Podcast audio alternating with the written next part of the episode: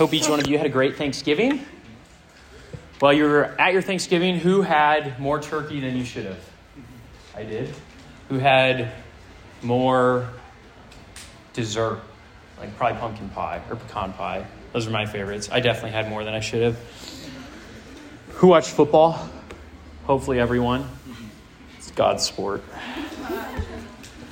Raise your hand if you watched a movie over the break. I didn't, actually. But I do love movies. Did I do that? Oh, okay. I love movies, and the ones that draw me in the most are the ones that have a really intriguing plot. There's a good guy, there's a bad guy, there's some tragedy, something goes wrong, there's a couple plot twists, there's rising action, there's a climax, there's resolution. Those are the stories that are fascinating to me, and, and I think they're fascinating to a lot of people because somewhere within that, that resonates within us. And we see that movie and we see what's going on, and we feel similarly to what's going on there. And tonight, it is my goal to show you that Scripture, that God's inspired word, compiled by at least 35 human authors, all under the inspiration of one author, the Holy Spirit, written over the course of 1,500 years, is by far the greatest, most incredible story ever composed. It makes the works of Christopher Nolan and Steven Spielberg look like child's play. It makes them look like a candle next to the sun. And this book, this story contained within this book, is not some grand fairy tale with abstract people and distant characters and a bunch of rules that we're now supposed to follow, but it is uniquely personal to us. And it is uniquely intentional because it is made by a personal and an intentional God. And this story has to do with you and me, even tonight, right here, 2023, November 29th, Redeemer students. It affects us. This is the story of redemption. And in light of this Christmas season, I thought it fitting to embark on a series to walk through the story of redemption through a four week series on Advent. So, Advent just means arrival. And the whole purpose of Advent is, like I said in the prayer right before this, is to prepare our hearts to focus on the Lord. Instead of the period of days leading up to Christmas focusing on gift giving, Christmas cookies, family games, and a break from school, it is good for us to focus on the arrival of the person of Jesus. And as we do this, I pray that your hearts will be made alive as to why Jesus' arrival is such good news to you and to me, even today. The last time we were together, two weeks ago now, we discussed the need. That was the title of my sermon. And we studied Genesis chapter 6, verses 5 through 8, and we saw how wicked the people on earth were and are today. And we saw that sin is pervasive, it, it affects every part of us. And it's also personal because it isn't just breaking a distant law, a random obligation, but it is affecting a personal God. Our sin separates us from God and it puts us in such a place that we need Him to provide a solution. We need Him. We're incapable of doing it ourselves. And tonight we'll be looking at the next theme in the story of redemption. We're going to be wading through the pages of this book to find the promised seed. If you're taking notes, that's my title, The Promised Seed. We're going to look at four different, four different places, four passages where we see God's hand crafting this incredible, mind blowing, long term, huge scale story of redemption. Before we begin, let's pray. Lord, be with us as we study your word. We need help, God, because without it, your word seems like a list of rules, seems like a list of obligations, but by your Spirit, we can see that it is love moved towards us. And that you are a kind and gracious God who has given all for our sake, and we want to honor you. Help us to do that tonight in the way that we listen to your word in the way that our hearts are soft and ready to receive it. be with us. In Jesus' name, amen. Please turn your Bibles to Genesis chapter 3. Genesis chapter 3. and though this is on page 2 of most of your Bibles, it's on page 2 of my Bible, I figured still good to summarize a little bit of what's happened before we reach Genesis 3. God created the whole world, including a man named Adam and a woman named Eve. They lived in perfect communion with God. They enjoyed his presence and they delighted in his beauty, in the beauty of his creation, and the beauty of him. And they lived that way until they committed the first sin in the world, which is referred to as the fall. And if you look right above number three in your Bibles, there's probably a little title that says the fall. They sinned by trying to get for themselves that which God, in his infinite wisdom, did not provide to them. They listened to the attractive and slippery voice of the serpent instead of the clear and kind voice of God. And right after their sin, God, in his perfect justice, confronts them. Let's read from verse 9 and see this encounter. But the Lord God called to the man and said to him, Where are you? And the man said, I heard the sound of you in the garden, and I was afraid, because I was naked, and I hid myself. And God said, Who told you that you were naked? Have you eaten of the tree of which I commanded you not to eat? The man replied, Well, the woman whom you gave to be with me, she gave the fruit of the tree, and I ate. And then the Lord God addresses the woman and says, What is this that you have done? And the woman likewise replied, The serpent, he deceived me, and I ate. And the Lord God said to the serpent, Because you have done this, cursed are you above all livestock, and above all the beasts of the field, and on your belly you shall go, and dust you shall eat all the days of your life. I will put enmity, hatred, between you, serpent, and the woman, between your offspring and her offspring. And he shall bruise your head, and you shall bruise his heel. So here's a summary Satan, the serpent, deceived, but God and Adam and Eve sinned. They clearly screwed up. And yet, despite their phony defenses of, well, she made me do it, or he told me to do it, and so I did it, God actually rules in their favor. Notice that he speaks to the serpent. After Adam and Eve sin, he talks to the snake, he doesn't talk to them. And he says to the serpent that he is cursed. He will be the lowest of the low. And even though, if you were to continue this passage in verses 16 and 17, he does pronounce a curse upon the man and the woman, in verse 15, he gives a promise. He gives a great promise.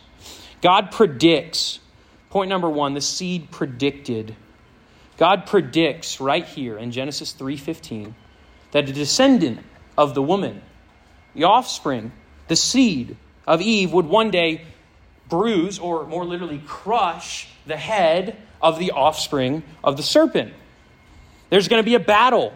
There will be enmity, hatred, fighting between them.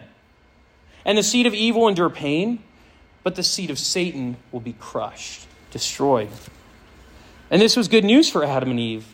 They had just screwed up beyond all possible imagination. And if you think about it, they literally could not have done a worse job. they failed miserably, as worse as it possibly gets. But God doesn't annihilate them. Instead, He promises to deliver them through their offspring. This does pose a problem for us if we think critically about this, because if God is infinitely just, then a sin against an infinite God would require infinite payment, infinite punishment, which means eternal condemnation in hell.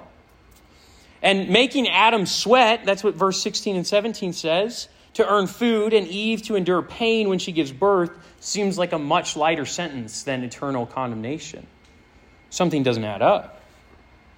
Well, if you're looking at your Bible, look across at verse 21 of chapter 3. It says this And the Lord God made for Adam and for his wife garments of skin, and he clothed them. Following the first sin, we see God tangibly moving to cover his people. They were naked, but he covers them. And if we look at that statement a little more closely, what do we realize? Is that the only way they can be covered with the skin is if God killed an animal and covered them with the skin of the animal. God introduces death right here into the world because the wages of sin is always death. Sin must always be paid for by death. But instead of demanding Adam and Eve's lives for their sin, God offered a substitute. Does that sound familiar? You see, a lot of people assume that the whole Old Testament is just law and rules. And that, that's why we don't really need to study it all that much. Like, sure, it can be there, but we're not really going to focus on that. The good stuff shows up when we read about Jesus in the Gospels, in Matthew, Mark, and Luke, and John. But, student, do you see that the gospel is right here? Immediately following the sin of humans, God moves. God moves and extends goodness and loving kindness towards them. And we need to hear this reminder. And some of you may need to hear it particularly that where your sin in your life abounds, where you feel that there's no way beyond it, there's no way out of it, God's grace has abounded all the more. It has overcome, overwhelmed your sin. And where our sin leaves us naked, God provides covering, He provides clothing. Praise the Lord for that truth that we see even on page two of the Bible. But looking back at our passage, it's clear that the skins of an animal don't solve the root problem. They address it, but don't solve it. And this is a picture to point us forward, forward toward the seed, the offspring. But what happens immediately following Genesis 3 is Genesis 4. Cain kills Abel. That's not in the right direction. What follows Genesis 4 is Genesis 5, a long list of people who lived for hundreds and hundreds of years and all died. What follows Genesis 5 is Genesis 6, which we studied last week, is all about how wicked the people on the earth are. This does not seem like we're going in the right direction. Eve's child was supposed to be the deliverer, the one to crush the serpent's head. And we must imagine these people here were beginning to feel that God had forgotten his promise, that God had left them out, that he had completely missed the opportunity. And this continues, this pattern, really all the way until Genesis 15, which is where I want you to turn to next. Genesis 15. Point number two the seed confirmed. The seed confirmed. And so, though you only turned a few pages, this passage takes place about 1,500 years later. And yet, we see the Lord's hand again. God reminds us that He has not forgotten His promise. The statement that He made would not just be a sentiment of wishful thinking of, well, I hope the good guys, Adam and Eve, can beat the bad guy, the serpent. Rather, Genesis 15 reveals that God did, in fact, mean what He said in the garden, and He had not forgotten His people. And a little more context before we read this. Out of the line of Adam and Eve, many generations down the road, in Genesis 12, God calls a man named Abram. Later changes the name to Abraham. Many of you have heard this. If I mix it up, no, it's the same person. He calls Abraham, he tells him he will become the father of a great nation. All the world will be blessed through him. And God tells Abraham to leave his homeland, to live as an exile. And he does. He follows God's commands. And he moves where he's at, and he follows what the Lord says. Symbolic, Christian life. We live as exiles. We follow God's will even when it doesn't necessarily make sense to us. But the problem that we have in chapter 15 is that though he's old, Abraham is 90 years old, likely, when he's hearing this address, Abraham doesn't have a son. And God promised, Abraham, out of you I will make a great nation. But how can Abraham father a great nation if he's never even fathered one kid? He needs help. He needs God to work on his behalf. This is the context that we enter in verse 1. After these things, the word of the Lord came to Abram in a vision Fear not, Abram, I am your shield. Your reward shall be very great. But Abram said, O Lord God, what will you give me? for I continue childless. And the heir of my house is Eliezer of Damascus. And Abram said, Behold, you have given me no offspring, God, and a member of my household, not even my own son, will be my heir. And behold, the word of the Lord came to him This man shall not be your heir, for your very own son, Hebrew seed, shall be your heir. And he brought him outside. He brought Abram outside, and he says, Look towards the heavens and number the stars, if you are able to number them. So shall your offspring be. And Abram believed the Lord, and the Lord counted it to him as righteousness. God's doubling down. God, and he's not just doubling down on the fact that Abraham will be the father of many nations, of many peoples, but he's doubling down on the promise from Genesis chapter 3. God confirms that there will be a promised seed. And now that we see that this seed will not just bless one person, but it will bless a great nation. And not just a great nation, but all the families of the earth, according to Genesis 12 3. And the truth is that we need to be reminded of promises like this. And I don't know the circumstances that you are walking into this room tonight with, but I, like you, have been in times of my life where I've looked at a trial, at an obstacle, at a struggle, something that is ahead of me that I don't see past. I can't see how this is actually going to work. I can't see how God could actually make this happen. But we need to remind ourselves that the God that we pray to performs impossibilities. How often do we cease praying for something because it hasn't been granted after 20 minutes?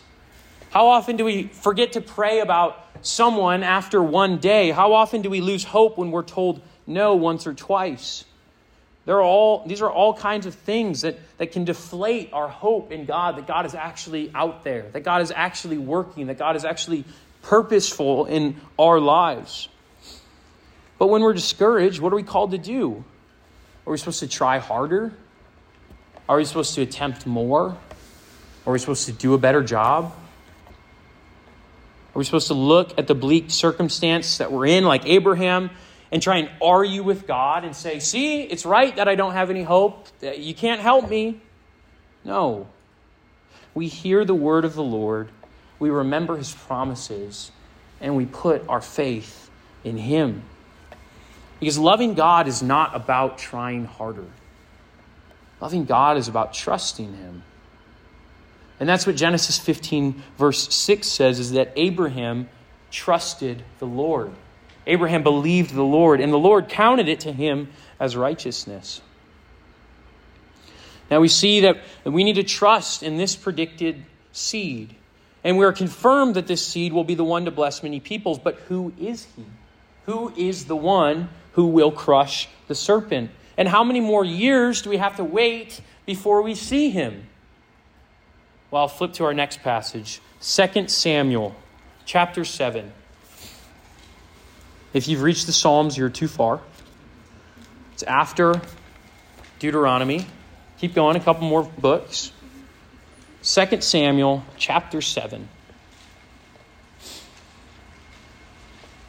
And we fast forwarded away since our last passage. In the meantime, God's promise, surprise, came true. Abraham gave birth to a son, and he was probably 100 years old when he fathered his first child. I can't imagine that. My grandma's 98, my great grandma's 98. I cannot imagine her being a, a, mom of a newborn. That sounds impossible. But we serve a God of impossibilities, right? Abraham fathers a son named Isaac, who gives birth to a son named Jacob, who gives birth to 12 sons, who later become an entire nation, the nation of Israel. And this all happens in Genesis, and towards the end of Genesis, in chapter 49, there's this little nugget that people often overlook. In Genesis 49:10, you can just write this reference down. Jacob is prophesying over each of his sons and the fates of their people. And Jacob says to Judah, The scepter shall not depart from Judah. And right here, God narrows down his promise to this promised seed. It's going to come through Abraham, it's going to come through Israel, but it's going to come through Judah, through this one tribe. So, what we're going to see right here is number three the seed is revealed. The seed is revealed.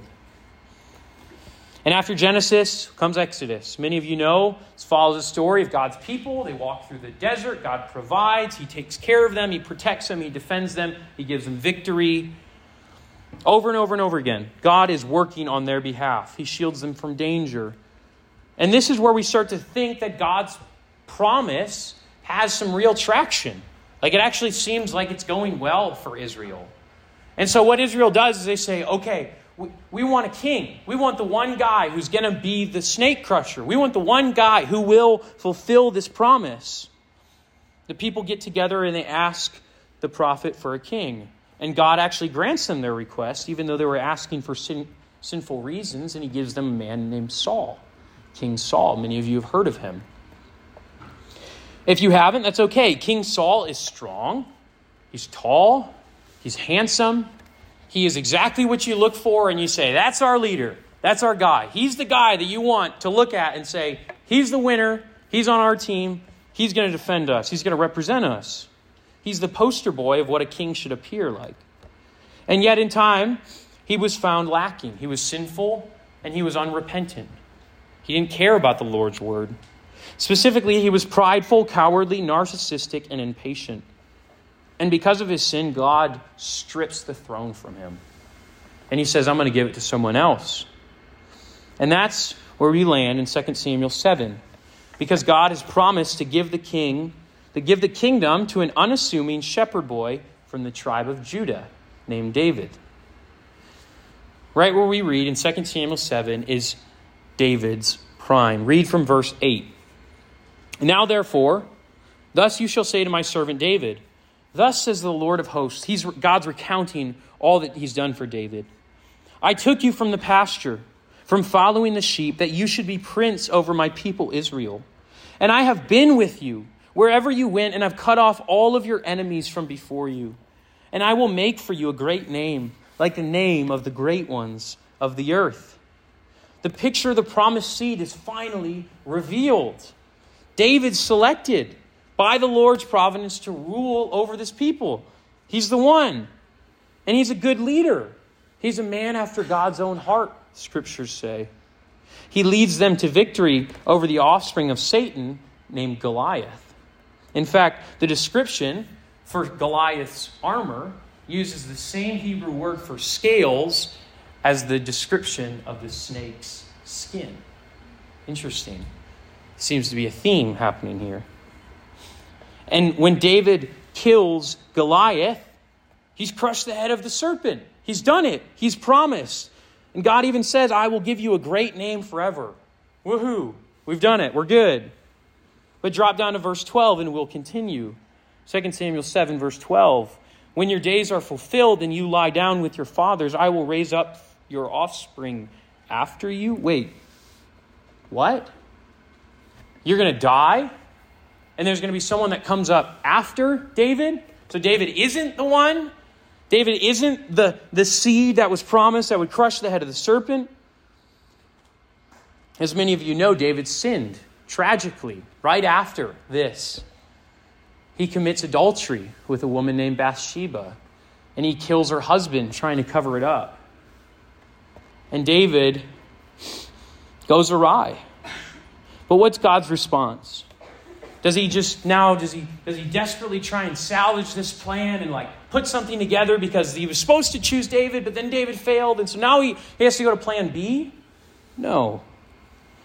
In fact, God knows every detail of the future as he shares it with David. Keep reading in verse 12. When your days are fulfilled, you lie down with your fathers. I will raise up your offspring after you, who shall come from your body.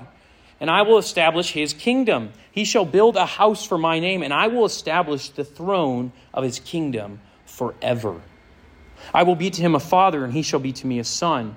And when he commits iniquity, I will discipline him with the rod of men, with the stripes of the sons of men, but my steadfast love will not depart from him. As I took it from Saul, whom I put away from before you.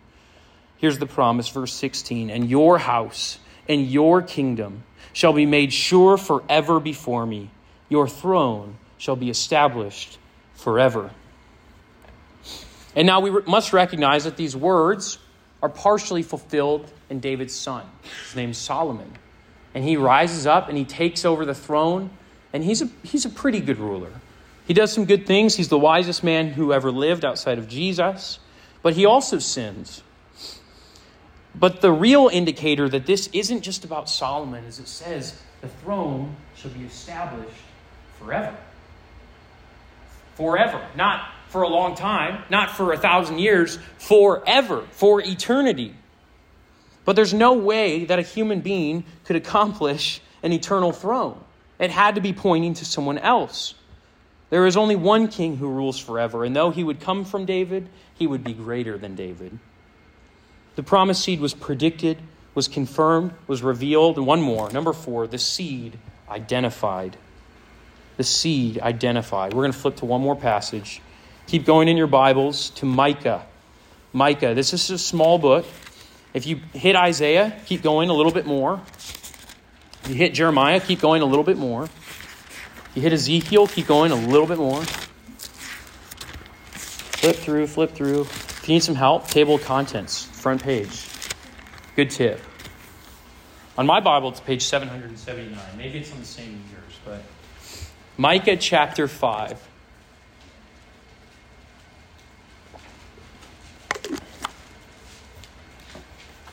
And though Micah is taking place at the end of, no, it fits in your Bible at almost the end of the Old Testament, it's still taking place about 700 BC.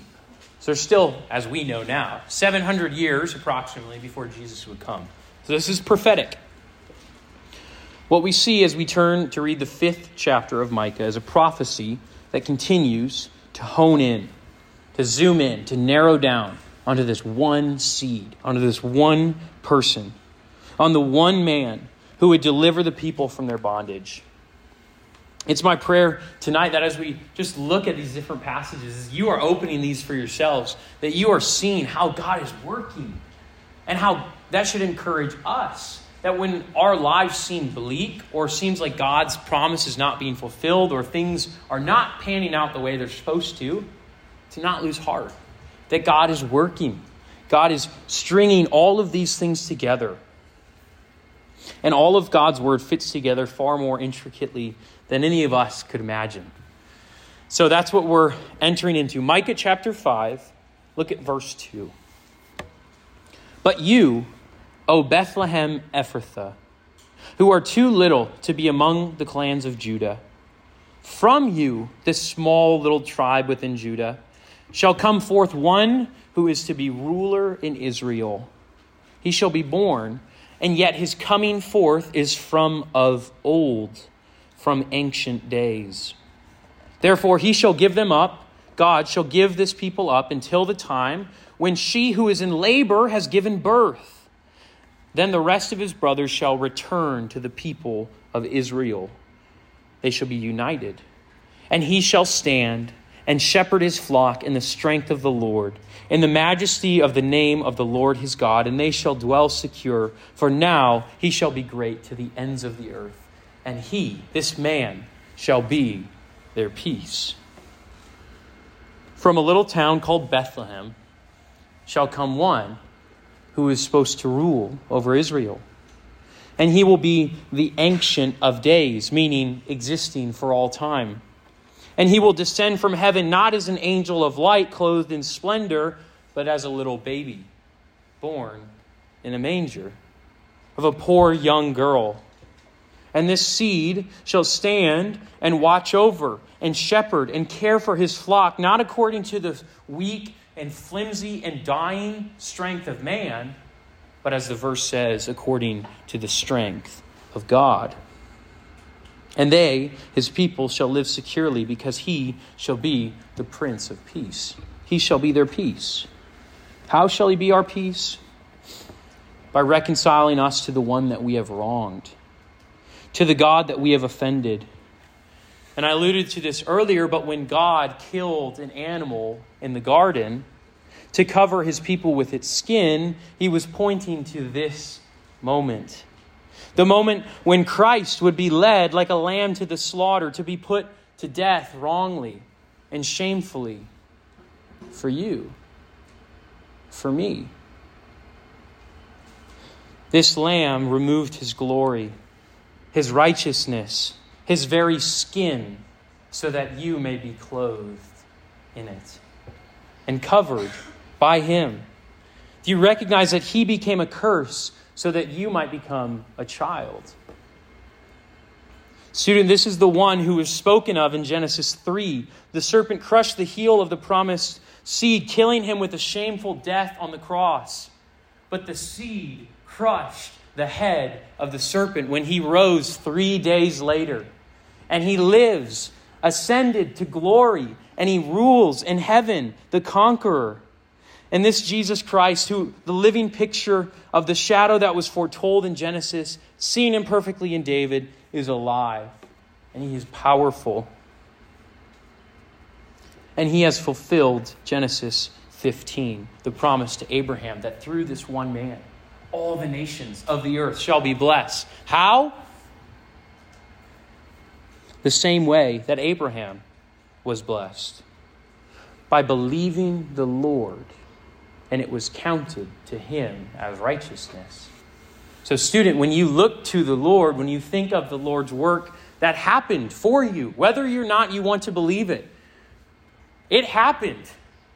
When you look to that work and you say, God, I believe in that, when I stand before you, that is my hope, that is my plea.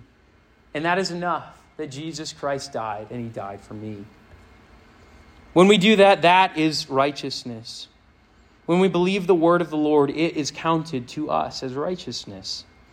The way of salvation has always been the same. Do you see that? In Genesis 15 and in 2023, the way of salvation is the same to believe in the Lord. You don't have to have every answer figured out, every doctrine understood. You just must know that you are a great sinner, and yet you have a great Savior. And that is the news that we hope for. That is the simple truth, the simple gospel, is that all we have to do is look at the one who was pierced on our behalf and believe that he died for us, and we are joined with him. And that is why we spend time on a Wednesday night to focus on the work of God throughout history because it affects you and me because we are now called into that story. That's the amazing thing. It wasn't just a story back then, but you are part of this story, whether you want to be or not, today, right now. And you have an invitation, even tonight, to hear God's word and to receive it and to join the work that God is doing through the story of redemption. And one day, in heaven, you'll look at the Lord and you'll see it all. And that will be a glorious day. And I hope, I pray that I see each and every one of you there with me. Let's pray. Lord, we need you, God.